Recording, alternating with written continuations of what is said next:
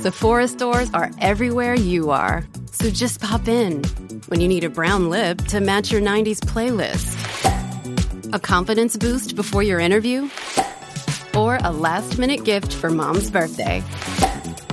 There's always a Sephora near you. Just pop in. Use our store locator to find your local Sephora or Sephora at Kohl's. The French History Podcast is brought to you by Evergreen Podcasts. History, pop culture, news, whatever it is you're looking for, Evergreen has the best of it. Today's special episode is an interview with acclaimed author Dr. Mark Braude.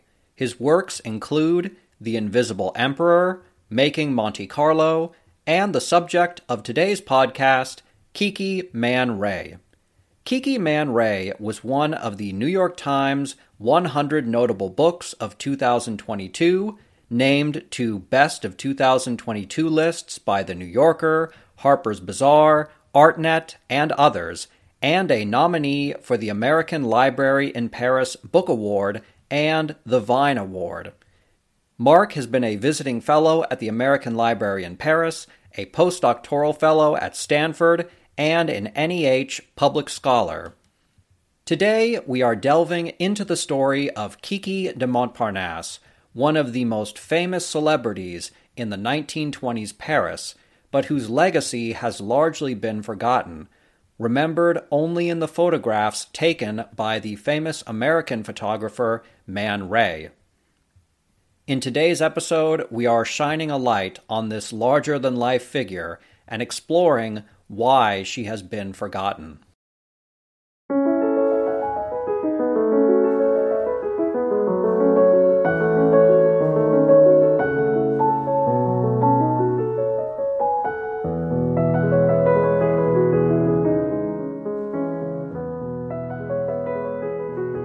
Thank you so much for being on the show, Dr. Mark Braude. Your book, Kiki Man Ray, Art, Love, and Rivalry in 1920s Paris, is both very exciting and well-received by all that I have read about it. It's been really jumping up on the charts. Let me ask you, what led you to research and write about the largely forgotten cabaret star Alice Prin, a.k.a. Kiki de Montparnasse? First, let me say thank you for having me. I've been looking forward to it. The genesis of the project started with some teaching. I was doing a series of courses at Stanford 8 or 9 years ago, all related to the history of Paris, the cultural history of Paris, especially in the 20th century. And I always liked to teach the 1920s, that post-World War, First World War art scene, and I would talk about surrealists, and I would talk about Americans in Paris, and I would talk about Man Ray. And I would show this iconic image of a black and white photo of a woman whose nude torso has been marked up with the F-holes of a violin or a cello. It's called Le Violon d'Ingres. It's from 1924. And I would say this is by Man Ray, and talk a bit about Man Ray and about surrealism. And about the subject of this picture, the woman in the photograph, I would say her name was Kiki de Montparnasse, and she was the most sought-after artist model of her era in Paris, and was said to be romantically linked with Man Ray at the time of this image's creation. And that's all I would say, because it's all I really knew. And after doing this for a few times, it just got to bothering me that I didn't know more about her. So really, for the sake of a better lecture, I went and started digging around as much as I could to find out about this woman, this artist model. And I would say within 2 or 3 days of finding what I could, I knew there was a book there. She was so much more than the woman who posed for this picture. She was an artist, a singer, a cabaret performer, an actor, and most importantly to me, a writer. She wrote this wonderful memoir. And I really wanted to look at her life, and especially in conjunction with Man Ray's and in this era in 1920s Paris. So it was really just out of kind of pure ignorance and then curiosity. That's usually where the best books begin, I find. And speaking of that, let's dive in. You begin your book by providing the background of our star. Tell us all about Kiki's troubled life and what led her to Paris. So she was born Alice Prin in 1901 in this little village of Châtillon-sur-Seine, a few hours outside of Paris in the provinces, in the Dijon region. And really, as you would know, at the start of the 20th century, to be removed from Paris was really to live a world apart. This was a place with its own rural and agrarian culture and folkways and, as I said, a kind of a universe apart from the capital. She grew up in poverty. Her mother was unwed and a teenager when she had Alice and was sent away to Paris to really escape her local shame as they saw it there in the village. And so this young Alice was raised along with 5 other cousins who were born out of wedlock by their grandmother, and got sort of rudimentary schooling. School wasn't really for her, and was sent up to Paris when she was about 12, just before she was 13 and legal to work, to be rejoined with her mother and get to working, really. And she took a series of menial jobs that started to become related to the war effort as the Grande Guerre, the Great War, kicked off in 1904. She worked at polishing dead soldiers' boots to get put back into rotation. She fixed parachute material, all sorts of those kinds of jobs. And that's really where I think her life could have kept heading, except for she had this real hunger for art, for the art world, for artists themselves, poets, actors. She wanted to be in that world.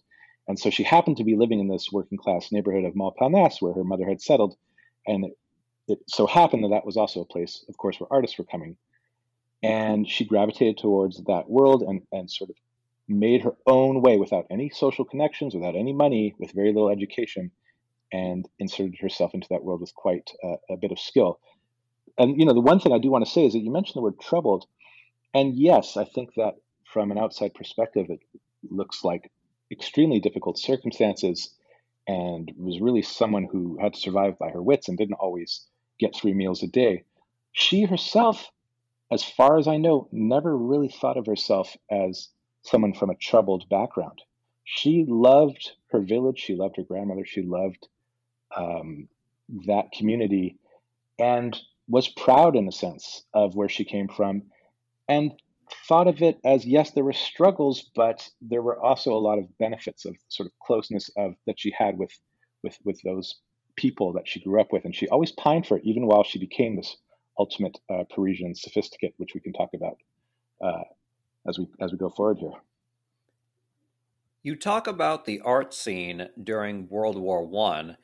Given that 1 out of 5 fighting-age men died during the Great War, at least in France, most people tend not to think about Paris art scene during this time.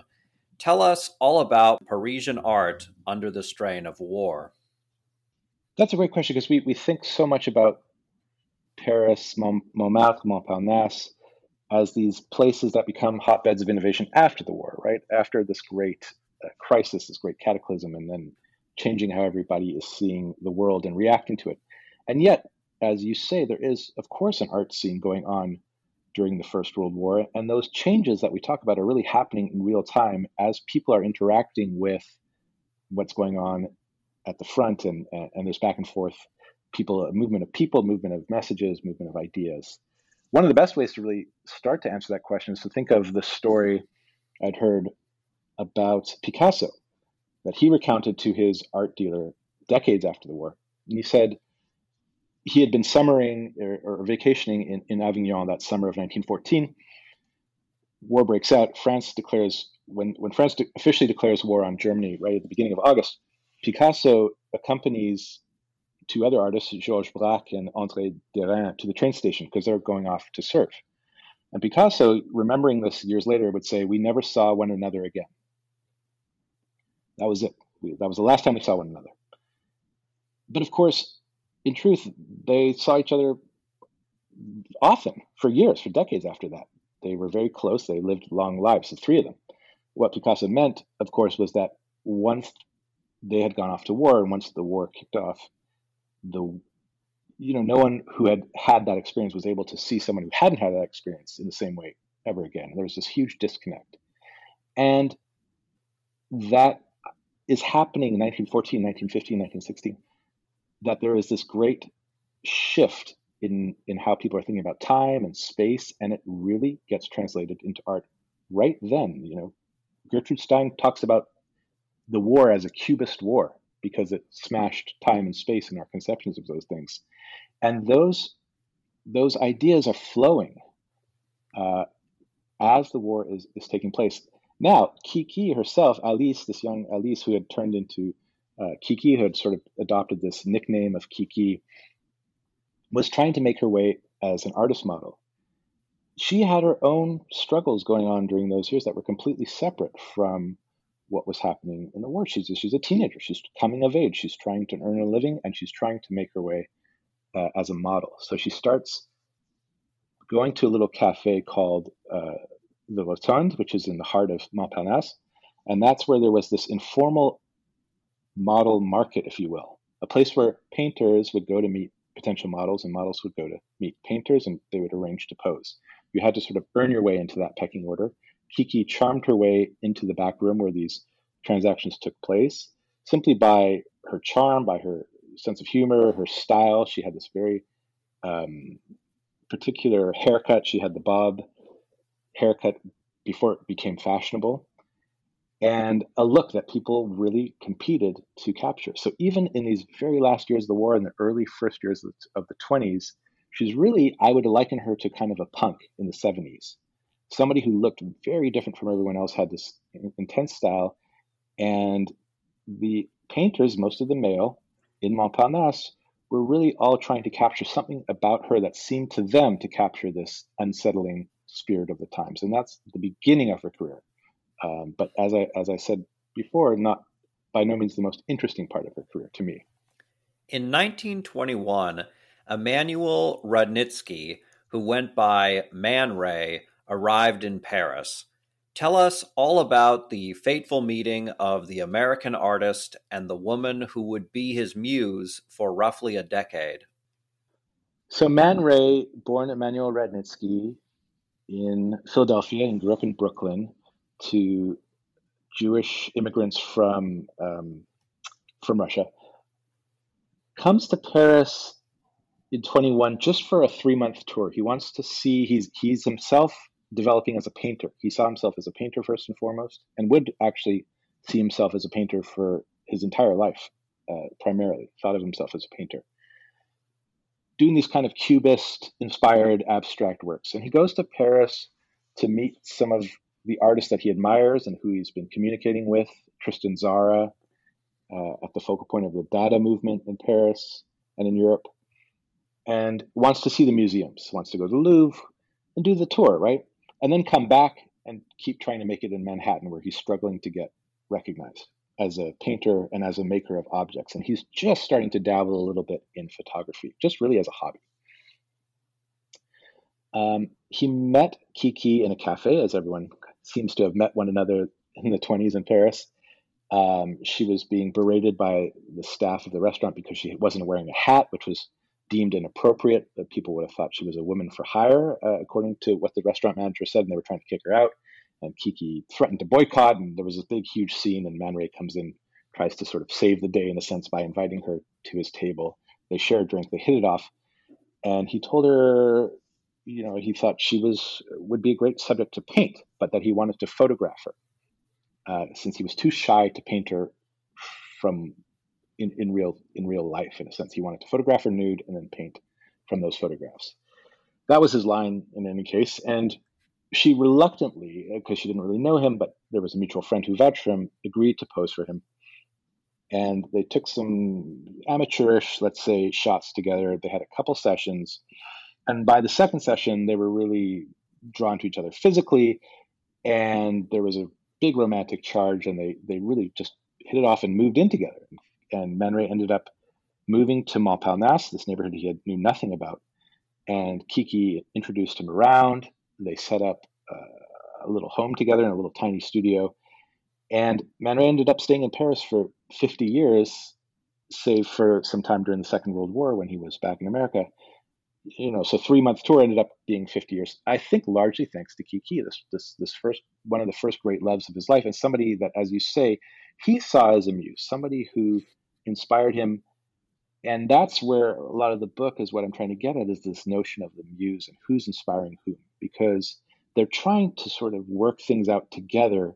As Man Ray took more interest in photography, Kiki was really the catalyst for that, because they had these sessions of photography where they're really making things up as they went along. They tried different poses, they tried costumes, they tried different lighting. Man Ray was starting to earn a living by shooting photographic portraits of acquaintances and artists in Paris, because he saw it was a way that he could support his painting. And it just so happened that that was where his true brilliance lay, was in photography. And as I say, I think it's Kiki that really, and Kiki took credit as well for helping him to discover his true calling in that medium. However, just as that's happening, I think that Man Ray, through his own art making, is also inspiring Kiki. And that's, she gets toward doing her own art making in that roughly decade that they spent together in Paris. Like the artists you write about, you try to capture the living essence of Paris in the 1920s. Tell us all about your work in trying to remake the Années Folles, literally the crazy years of Paris.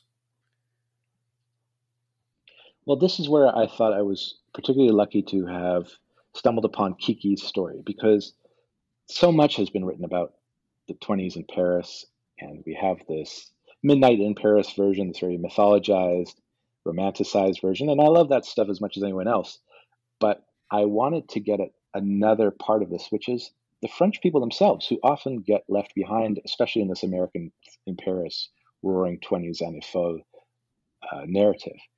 Kiki, as a French woman, offers another way into looking at this scene and this time, and really gives evidence of the kinds of energies and ideas and movements that people are drawn to, why they're actually there in Paris in the first place, are people like Kiki, who are so different. And I'm talking about people like Hemingway and Fitzgerald and all the rest.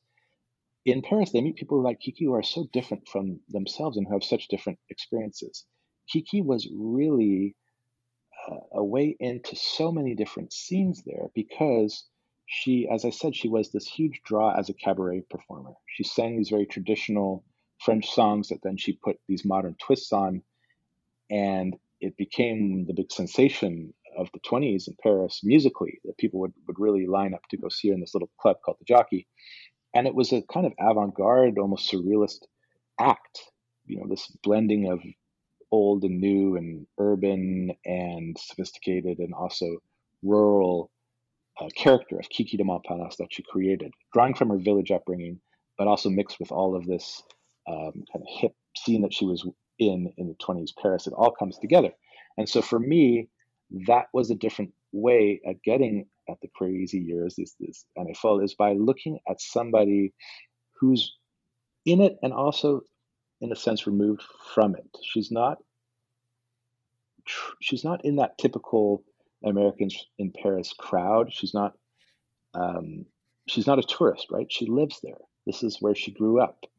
And giving evidence of how these neighborhoods, how these scenes take place, is that you have these deeply rooted people who have reason to be there and who are, let's say, you know, to use a word that we use a lot now, authentically living their lives in ways that others from outside deem romantic, deem exciting, deem worthy of investigation, to help them on their own kind of missions to create art, to create newness. It's a very cosmopolitan, this is the last thing I'll say in the long answer, it's a very cosmopolitan neighborhood, Montparnasse, in the 20s. And that is why so much wonderful and new art and writing and music came out of this place. It was, as Marcel Duchamp said, the most international community of artists ever assembled at that point. I'm not saying that Paris in the 20s was completely devoid of hatred toward outsiders, but it was, for that time in the world, one of the most accepting and cosmopolitan places on earth. And all of these people came there from everywhere, from Tokyo, from Eastern Europe, from New York, from rural France, and got together and were in these apartments, in these studios, in these cafes, sharing ideas, sharing their work, collaborating in new ways. And that to me was extremely exciting. Today's episode is brought to you by Factor. Factor provides fresh, never frozen, chef-crafted meals that are ready to eat in just 2 minutes. Factor includes a variety of plans, including Calorie Smart, Protein Plus, and Keto, among others. Factor is perfect for a busy routine, with high-quality, healthy food that fits into your daily schedule. Mouth-watering dishes like chicken and mushroom tetrazzini, cavatappi and Italian-style pork ragu, and artichoke and spinach chicken are all on this week's menu, and you don't want to miss out on those. In addition to savory meals, Factor offers snacks and wellness shots, the latter of which has become a personal favorite of mine. Go to factormeals.com/FrenchHistory50 and use the code FrenchHistory50 to get 50% off Factor Meals. That again is factormeals.com/FrenchHistory50 and use the code FrenchHistory50. Sign up today. Your stomach will thank you. Since you have touched on it, let me ask, your book includes a number of famous characters who crossed paths with Kiki and Man Ray. Can you tell us all about these figures and the role they played in Kiki's life and the local art scene? So I'm glad you asked that, because that lets me get toward highlighting Kiki's role within this scene. She was somebody who had developed, as I said, this character of Kiki de Montparnasse, this larger-than-life, very confident version of herself. She was, in truth, quite a shy person, but on stage and in her various media in which she created the story of herself, she could be ultra-confident, ultra-sexy, ultra-sophisticated.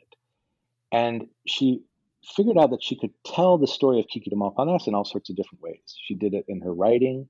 She did it in interviews, because she became this little celebrity in Paris and was always in the press. She did it on stage through her singing and storytelling. She did it as a painter, and she did it in recorded form as she cut a few records.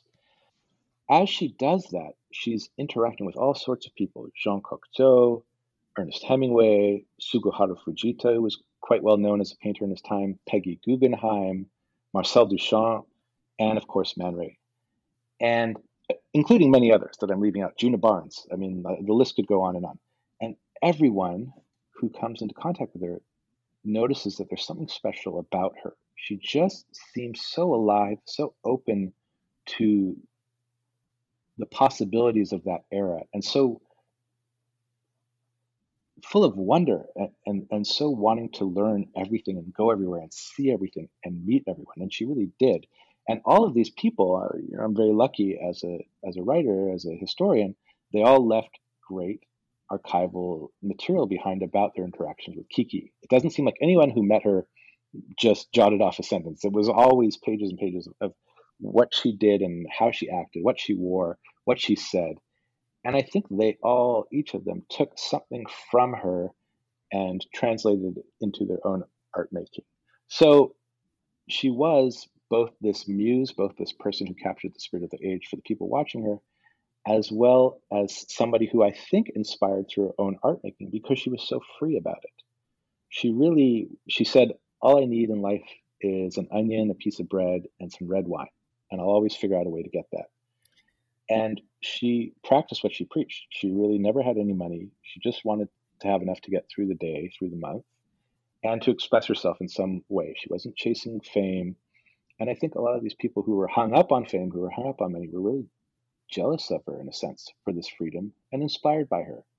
And so, it's no wonder that she drew all of these people toward her, and that's why I just love that she could become this fulcrum through which to tell all of these other stories concurrently.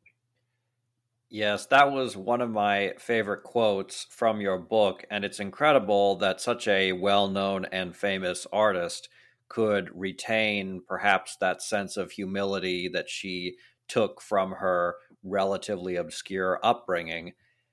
During this period, the Parisian art scene was caught in the midst of a number of movements in rebellion against everything that came before. What role did Kiki and Man Ray have in this strange world? Here again was an opportunity for me to try and get at this very well-known moment in a new way, in that Kiki and Man Ray were both in their own ways outsiders to the main currents of what was happening in Paris. Now, while I said, of course, they knew everyone and they were at the center of it, as artistic practitioners, they were somewhat removed. Man Ray was hanging out with all of these Dadaists and then Surrealists, and there was a lot of infighting, a lot of tension, especially between Breton, André Breton, who's the kind of de facto leader, they called him the Pope of this group, and all of the other big personalities, Louis Aragon, Tristan Tzara, lots of infighting, lots of people going silent on one another, taking pot shots in their little magazines against each other. Man Ray's like Switzerland, I say in the book. Man Ray's apart from that, I think because he's an American, and also because he's really working primarily as a photographer as the 20s go on. And all of these other people are painters and writers. So he kind of has neutral status. So he's always friendly with everyone, but also somewhat removed. And yet, as an American in Paris, he's also removed from the American in Paris crowd. He goes out of his way to avoid the Steins and Fitzgeralds and Hemingways of the world. He knows them, but he really is in Paris because he wants to hang out with the French. And he tries to learn French. And through Kiki is really meeting a lot of French people and has no interest in kind of nostalgic stories from New York, let's say. So that was really interesting to me. And then Kiki is interesting in that she's observing all of this. She's helping to inspire people, but she really, some of it, she doesn't really take it all seriously. And I quite like that. She has this quote of, she says, well, we hung out with these guys who called themselves Dadaists or Surrealists. And to me, I couldn't tell the difference. And I didn't know what any of it really meant. She's sort of playfully mocking them. She says, to me, they just were a bunch of spoiled kids who were playing at rebellion. Mm-hmm. And so she could really take the piss out of these people in a sense, because yes, they have these, and that's not to say in any way to denigrate her and say that she's unintelligent. She's highly intelligent, but she just isn't going to go along with all of their highfalutin ideas. Sometimes she is going out of her way to poke holes in their theories. And because, you know, she sees it as in some way false. She just really likes people at the very, very base level. That's what interests her. You know, what are you eating? What are you singing? How do you walk? And she's observing all of this. Those kinds of things, these very human level interactions are what interests her most. And that is why she becomes this great observer of Montparnasse. And it all comes to a head in this 1929 memoir that she writes about Montparnasse, which is the great document to me of the era. At the height of her fame, Kiki was named the Queen of Montparnasse and wrote an autobiography with an introduction by none other than legendary American author Ernest Hemingway and artist Tsuguharu Fujita. Since then, Kiki has largely been forgotten, even as Man Ray remains a celebrated figure in art history. Why is this the case? And feel free to talk more about her autobiography, as you are particularly interested in this part of her lasting legacy. Well, let's start with her as Queen of Montparnasse, which is this wonderful thing that took place in 1929, just as the decade is coming to an end, and many are seeing the era, in a sense, coming to an end. A lot of people are losing steam. Some of the Americans are starting to return. There just seems like it's the moment has kind of passed or is starting to pass. They have this mock celebration where Kiki on stage is crowned as the Queen of Montparnasse, and people play it, acting almost like her courtiers, and they bow to her. It's quite funny in a sense, but also really for Kiki, a kind of validation. She really was somebody who always wanted connection with people and to feel like she had a family, because her own biological family was so estranged from her. She and her mother fell out quite early over her modeling work, in fact. And of course, she was away from her village and the people that she loved there. In Paris, she finds this chosen family. And for her to be Kiki de Montparnasse, literally Kiki, Queen of Montparnasse, but also Kiki of Montparnasse, Kiki from Montparnasse, meant a lot to her, even though it was this silly thing. I think for her, it was this great moment in her life where she was truly, truly happy and felt accepted. Now, in that same year of 29, she starts to write these memoirs. She writes about her childhood. She writes about coming to Paris, tracing the story that I've told here about going from these menial jobs to starting to pose and then starting to make her own way as a singer and as an actor. And she's on film and all the rest. As she does that, as she tells that story, she's also telling the story of this neighborhood, of this community at its height. And that is where I think she really shines. So the book Kiki Souvenir comes out in French in 1929, self-published, a few hundred copies, but it is a huge success. The copies sell out instantly, and many, I would say most, of the major newspapers give it real legitimate coverage. It's on the front page. Places like Le Figaro, right, a conservative newspaper, is really treating this as a serious piece of writing. And what people gravitate to are the sort of earthiness of the prose, the insight into this community, and really start to see Kiki, in the words of, I'm paraphrasing here, of the Figaro reviewer, as an ethnographer of Montparnasse, somebody on the inside who can, let's say, report on this tribe and their rituals, right? And she's very good at sizing people up in a few sentences. She's funny. The book is only 50 or 60 pages. It also has, what makes it this wonderful document, all sorts of portraits of Kiki from the people who captured her on celluloid and in ink and in paint and in all the other mediums. There's paintings of her. There's photographs of Man Ray. And so it becomes this kind of audio, this textual and visual document of her life, the story of herself. Now, a year after it comes out, this enterprising publisher named Edward Titus, who is the husband of Helena Rubinstein, who has a lot of money from a cosmetics business and has this little printing press, Titus decides, well, this should be in English. And so he gets it translated by this journeyman translator named Samuel Putnam. But his big coup is to get his friend and Kiki's friend, Ernest Hemingway, to do the introduction. Hemingway only wrote 2 introductions in his career. He was not somebody particularly generous in that regard. One was for Kiki, and one was for a bartender that he really liked in Montparnasse, Jimmy Charters, who also wrote a memoir about this time. So there was something about this era and its characters, I think, that spoke to him. And the introduction is a really interesting document. A lot of it is about Hemingway himself and about how he feels this ambivalent feeling towards Montparnasse in this era that has just passed, which he both seems to love and hate. But when he gets to Kiki and gets to her writing, he really engages with her as a fellow writer with a level of respect that I was really surprised and quite taken by. He brings up in talking about Kiki, Virginia Woolf, E.E. Cummings, Daniel Defoe, and in correspondence that I found from Hemingway to this guy in the States who's trying to compile a bibliography of his work, he said, I wrote this because I was friends with Kiki, but I wouldn't really have done it unless I admired the writing. And there are parts of it, he said, that I think are really great. And especially he mentioned the ways that she was looking at Montparnasse. So that was great to have this English translation come out. What happened, and then it seemed like Kiki was primed for this big success in America. What happened was that the initial shipment of the translated editions, which were going to come out with Random House, got seized by the American customs officials and deemed obscene because there was not any foul language, but there were very frank depictions of sex and frank depictions of drug use and alcohol use.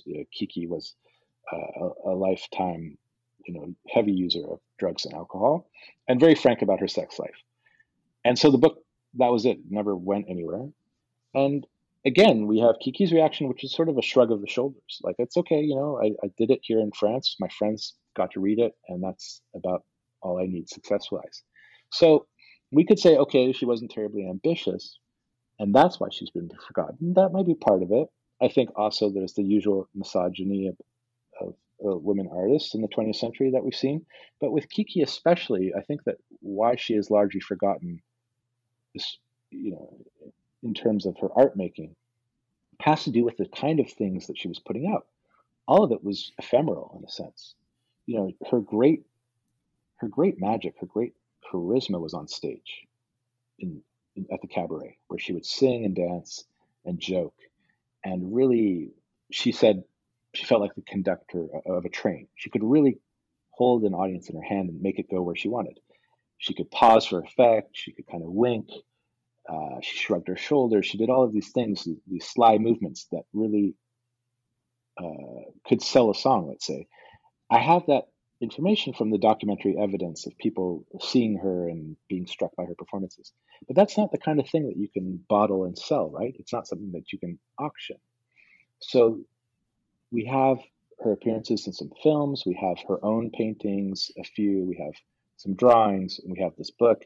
But really, there's not much at the heart of what she did on stage that can be remembered. And so I think, you know, that sort of has been lost. Now, what you can, of course, bottle and sell is posing for a photograph, which she did often, hundreds and possibly thousands of times with Man Ray. And what I wanted to get at with the book was that I saw these pictures, these now iconic pictures of Man Ray that had taken of Kiki, and that I kind of started the whole genesis of the book, as collaborations. I came to see them as little pieces of theater. Once I understood that Kiki was this great performer and had such charisma and had such stage presence, I came to see that what she did in front of the camera was as important, I thought, as what Man Ray was doing behind the camera. And so, to bring it back full circle to this work, Le Violon d'Ingres, just as my book was coming out, it became the most expensive photograph ever sold at auction at Christie's, fetching for one print more than $12 million. And all of the coverage to every single newspaper that I saw framed it in exactly the same way that I had framed it when I first started teaching that image. Man Ray's iconic photograph of nude women sells for record-setting price. However, when that photograph first appeared, in 1924, in the pages of a little surrealist magazine, the people who saw it were far more likely to think of it as, there's our iconic Kiki, who has been captured on film by her boyfriend, this photographer, Man Ray. And so that was really what I was trying to do with the book as I went along, was to try and see, could we have a more dynamic and more collaborative version of this story of artist and the so-called model, photographer, and the so-called muse?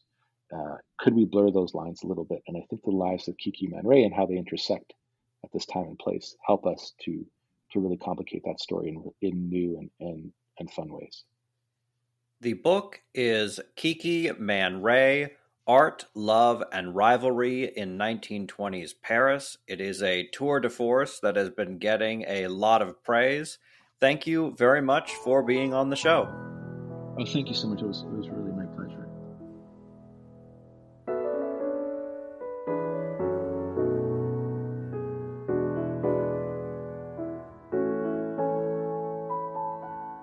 As always, donations keep the podcast going, so if you would like to make a one-time donation or become a patron, please consider doing so.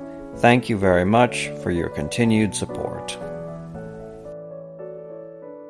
Around 10,000 BCE, families and tribes of the ancestors to the people of Britain would arrive in the southern part of the island after crossing from land that bridged from Europe. The Welsh built houses, communities, kingdoms, and continued to survive through Romans, Saxons, Danes, and Normans. The language and culture influenced by these sources continued to change and thrive, becoming ancient and modern at the same time. Join me as we travel through the history, meeting the kings, queens, nobles, and everyday people that create and grew modern Wales from the seeds of the ancient past. Croeso, and welcome to the Welsh History Podcast.